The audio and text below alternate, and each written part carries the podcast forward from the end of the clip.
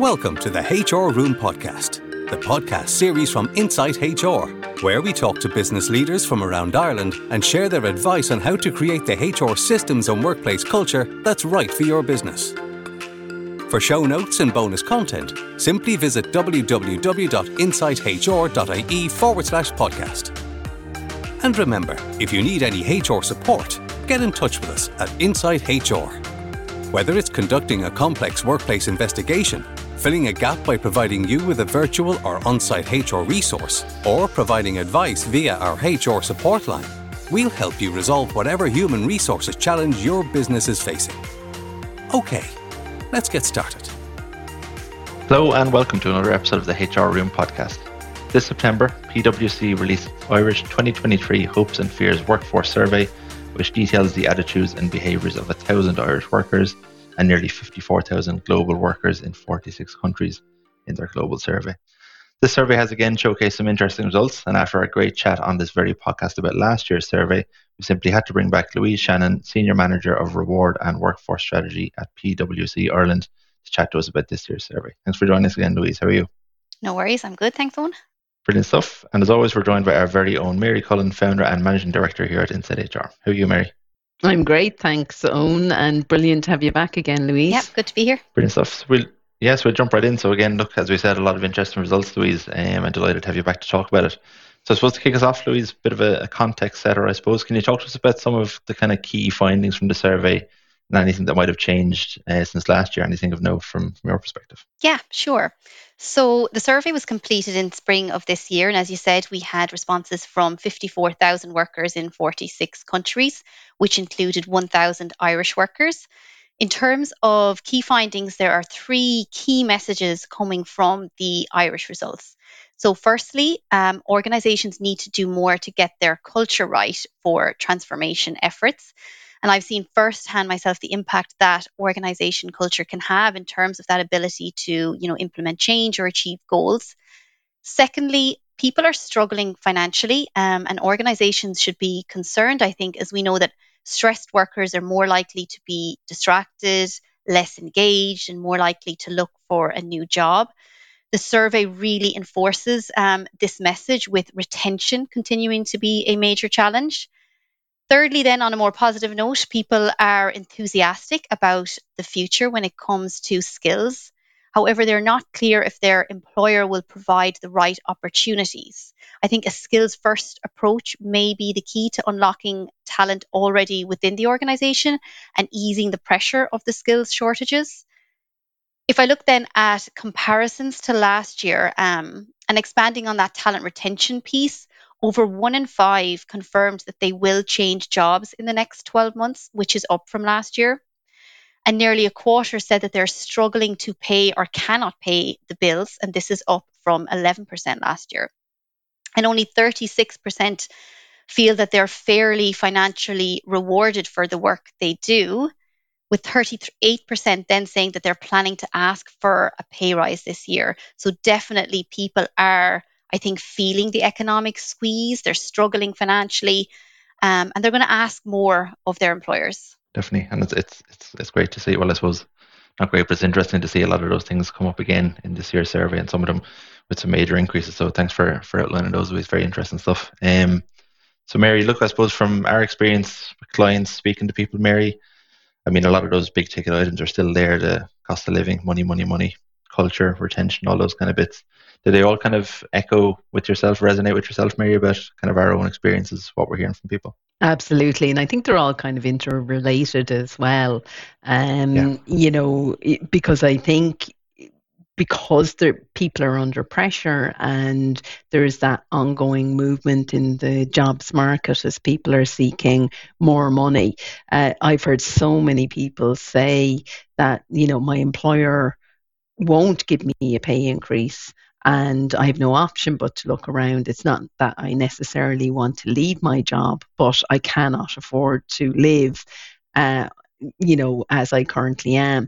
And that's, I think, particularly so for younger employees who are, you know, looking to buy or build their first home, who are facing substantial um, costs in terms of childcare, who um, maybe are under a bit of pressure to come back in to the offices for maybe more enforced approach to uh, hybrid working, um, and thereby the cost of their commute factoring in when some for a lot of people they might not have really had that cost to consider. You know the cost of the commute plus maybe lunches out and things like that. So i think that is generally putting that little bit of pressure on it.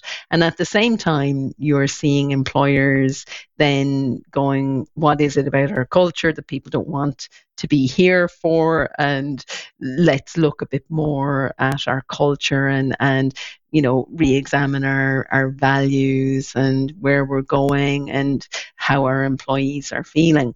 Um, and I think it's really interesting, you know, a thousand Irish workers have said this in, in your survey. We find that when we're doing um, work with our clients, maybe around um, employee attitude surveys, we're hearing the same things. You know, I'm pay inequity. I don't feel I'm fairly paid for the work I do. I don't feel I can live, um, you know, and my skills maybe aren't recognized internally. Um, and maybe other uh, organizations out there giving people an opportunity based on skills and transferable skills and they're seeing that that ability to increase their income on that basis too. Definitely. So a lot of the same worries and concerns as last year. There's obviously some good news in the survey but again some things that are that are still lingering a little bit. I suppose as mary said there louise one of the things that is still kind of featuring not only obviously in this survey but featuring highly in the headlines um, is the cost of living crisis. It's still lingering a little bit. I think we all we all feel it to some level or, or another. Can you talk to us a little bit more about the cost of living crisis from the perspective of the survey? Yeah, yeah. No, I think the reality is that employees are struggling financially. The challenges of inflation and, and you know the rising energy costs are significant. And as I said, retention and that ability to attract talent continues to be an issue. I think there's an opportunity for organizations to really transform their total reward offerings. I think pay is one element, but there are other variables that organizations can leverage. And I believe that they should do this with a focus on enhancing the total wellness. I know I've spoken on about this on, on here before. So what I mean by total wellness is aligning reward offerings to physical, emotional, mental, social, career, and financial wellness, and then tailoring this to the needs of each individual. So, really engaging with your employees to understand what they need, customizing your offering, and then lastly, ensuring that it's effectively communicated, as this is a key component to really maximize the results of your reward strategy. You know, so ensuring it's digital, easily accessible, accurate, and includes, you know, all forms of total reward that encompass that full uh, employee value proposition. Definitely. And I suppose my next question, Mary, was going to be, and this is something that Louise has alluded to there, is how can employers maybe alleviate some of those stresses around the cost of living? I know we spoke to Louise last year about total wellness. We also spoke to Oliver Coakley previously about kind of holistic reward strategies. So it's not just about the fixing the money side of things, Mary, when it comes to alleviating stress over the cost of living crisis for employees, really, is it? Yeah, and I think you know for anybody who's interested in um, what Oliver Coakley had to say, it's it's worth checking out um, that podcast episode because he talked very much um, about you know people maybe moving for a few thousand more and actually by the time tax and commute and other factors are factored into um, that salary increase, actually they're not moving for a whole lot more in reality.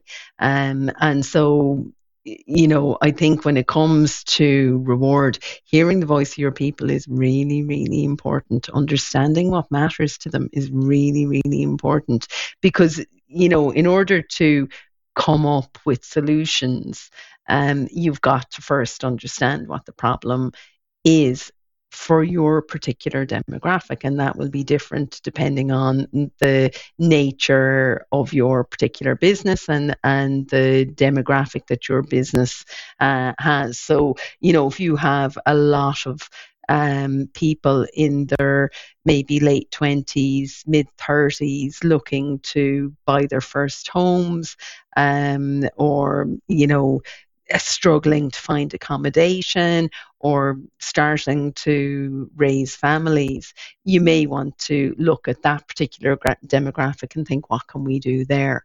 What kind of reward uh, or benefits would work for for that particular group of people? And likewise, you you might have you know people maybe like me who are that bit older, whose mortgage is nearly paid, whose children have left home, um, and uh, I might want entirely different things. I might be thinking more about health and pension or uh, flexibility or more freedom or whatever you know? So i think it is really important to to um, look at your own demographic hear their voice understand and start thinking about how you could um, provide flexible benefits uh, and you know provide what it is that your employees actually want and, and the demographic you're appealing to need and require definitely and i suppose ignoring those things or maybe not maybe ignoring is a harsh word but not taking consideration of those things mary can have a negative effect on the workplace i mean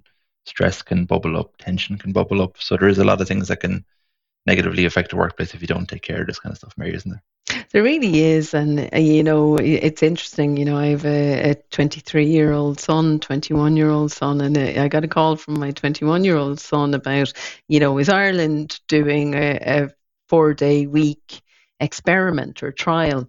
I said, well, not back if that was the case from Scotland.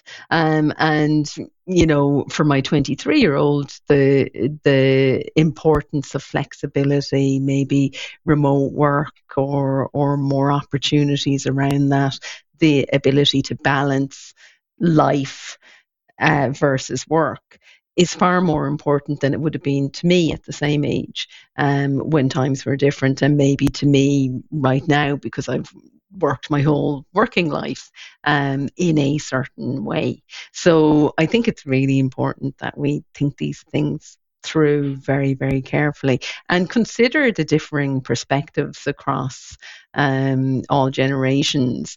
But at the same time, you know, I'm as interested in flexibility in travel and experiences as, as someone who might be 23. So we can't make assumptions either. Definitely. And look, I suppose kind of similar question to yourself then, Louise. I mean, when it comes to these stressors or hopes and fears, as you can call them in the terminology of the survey, again, what kind of effect do you think they're having on workplaces from your perspective and maybe through the lens of, of the survey? What are people saying when it comes to those things?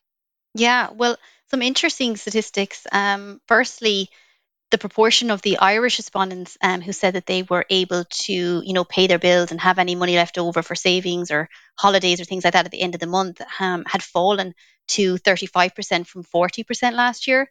Also, the results show that 23% of workers felt that their workload was unmanageable. So I think that plus, you know, navigating economic instability places a significant mental and emotional strain on workers' health and well-being. So I definitely think burnout is a concern for organizations um, and targeted efforts need to be made to support employees in taking proactive steps to address this. I also think it's important to look at things like work environment, you know, culture and behavior, the meaning people get from their work, opportunities for growth and development, you know, flexible working that you've touched on, Mary, and so on. Um, and I think key to getting this right is really understanding what's important to your people, continuously, you know, measuring, tweaking, and, and improving your approach so that it's aligning with your evolving workforce. Definitely, it's something again that we say can't can't be ignored. Just to be built into to strategies. Um, I suppose on a kind of a lighter note, then uh, Louise, away from the cost of living. Um, I think you mentioned their skills kind of also features. I mean, the skills gap has been something that's been been on the minds in the years of, of HR professionals for a couple of years now. Um, can you talk to us a little bit about the findings in relation to skills and that kind of stuff uh, via the survey? Sure. So the responses show that organizations can definitely benefit from a skills first approach to their workforce. So potentially tapping into the skills and capabilities that they already have, um, but are not yet using. As we did find that 37% of respondents have skills that are not clear from their qualifications, you know, job history or job titles. And that indicates that organizations may not have sight of the full range of skills within their workforce. Also, less than 55% of um, the Irish employees feel confident that their employer will provide them with the required tools, resources, and opportunity to build the, build the skills needed. So, you know, so definitely a bit of a disconnect there. Additionally, I think employers must balance um, between creating that digitally enabled workforce and giving adequate attention to the more nurturing human centered skills. As when we asked what skills employees feel will be important in the next five years, the top responses were adaptability, flexibility, collaboration, critical thinking, and leadership skills. So the key action, I think, is really to understand, you know, what skills does my organization have and what's really needed for the future. Definitely. And look, I think Mary Louise alluded to it there. There is a lot of actionable things here. I suppose the good news is, Mary, looking at these results, there's a lot of things that HR teams and organizations can actually get a hold of, isn't there? There's not it's not as if it's all bad news with no solutions. There's actually some proper things HR teams can pluck some actions out of, isn't there? Absolutely. You know, the market's hot. People are moving. People can move. Salaries are on the rise. Employers are competing with each other in the same sectors and paying more. And that's a real challenge from from a HR perspective to, you know, put your arms around the existing workforce, try and meet their needs. Um, but also at the same time, there are realities uh, for organizations who also have rising costs and, um, you know, their ability to maybe meet those needs uh, aren't always there either. But you know, I think the the future is very exciting with the you know advent of uh, AI and, and new technologies and new ways of working. Um, and I think it's quite an exciting time to be in HR and to really look at these challenges and, and leverage technology in a way that um, works for your particular business. Um, but certainly when it comes to a, a skills first approach, like I've said many times on this podcast, we've hired um, people from a very broad range of um, backgrounds who, who who have found themselves in HR or in this area. You know, we have a former barrister, a former guard, former nurse, um, you know, and they bring a richness to um, the organization, to us, that we wouldn't have had heretofore because we have always traditionally hired pure HR people who left school studied um, this area and went on. And it's interesting to see that people who've had that career change and, and studied and done something different, um, and that we've hired for skills in the last few years, and they've made a significant impact in our organization. So I really do recommend having a broad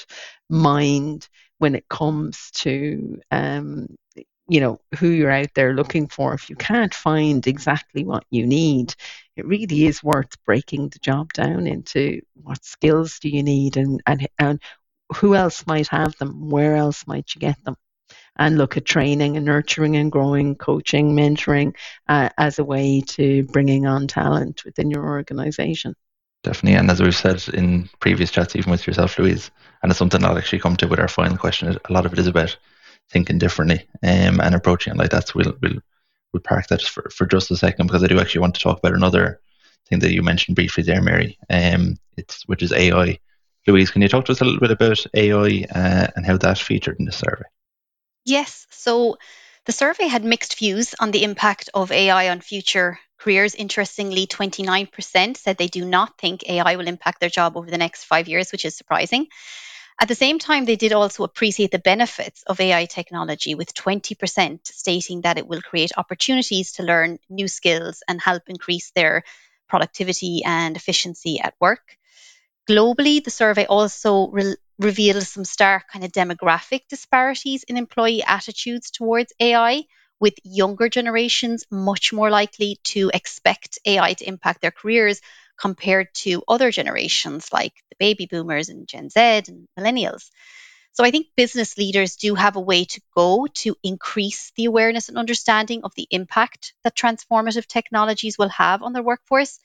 And this really starts with leaders themselves having a clear view of the impacts and the skills needed for the future of work and then communicating this in a more meaningful way.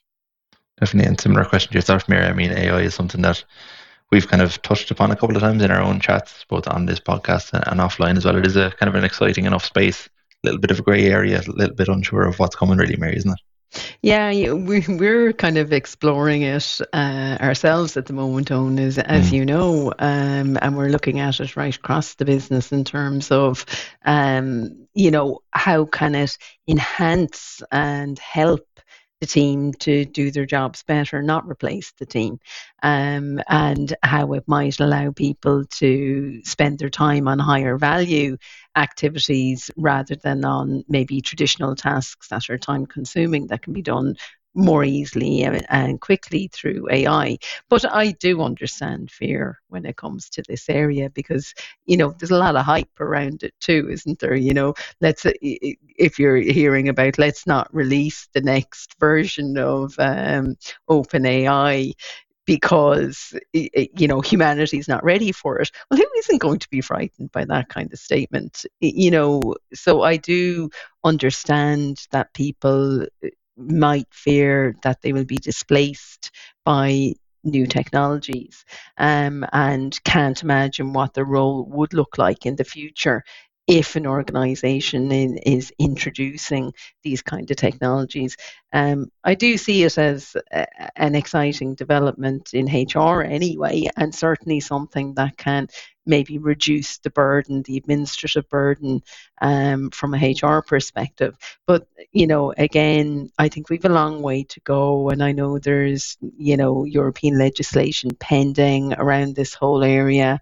Um, and we're probably only at the cusp of understanding from a you know legal perspective uh, and in an employment law perspective what AI might mean uh, in the world of work. I'd love to talk to um, people who who have some you know advanced thinking around this area. We haven't yet, but I hope we do get to it. And um, Louise, it's really interesting to hear the results of your survey from from uh, that respect. You know, I'm I'm quite surprised that there's uh, that number of people who don't believe that it is going to impact their work in the future.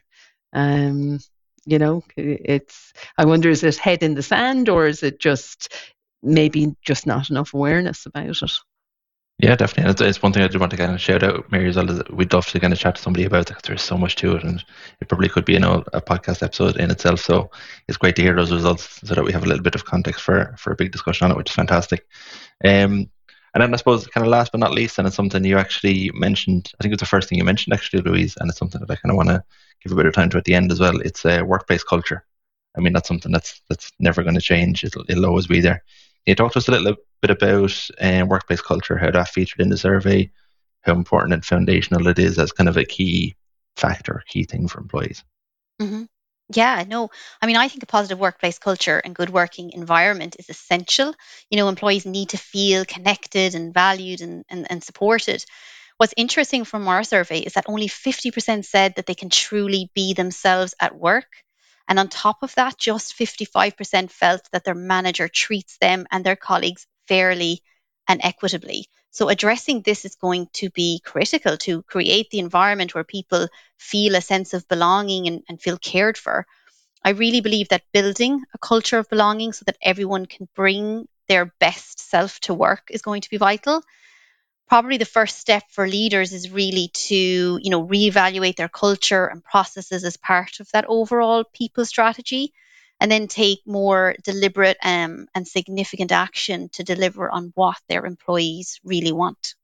Definitely and i suppose mary kind of similar question to yourself then to, to close out. I mean every company has a culture whether they put work into it or not. Um, so i suppose it is one of those things that hr teams organizations can kind of take a bit of a grasp of. Um, and look, I suppose it's something that is hugely important and another one of those topics that people have to think a little bit differently about, isn't it?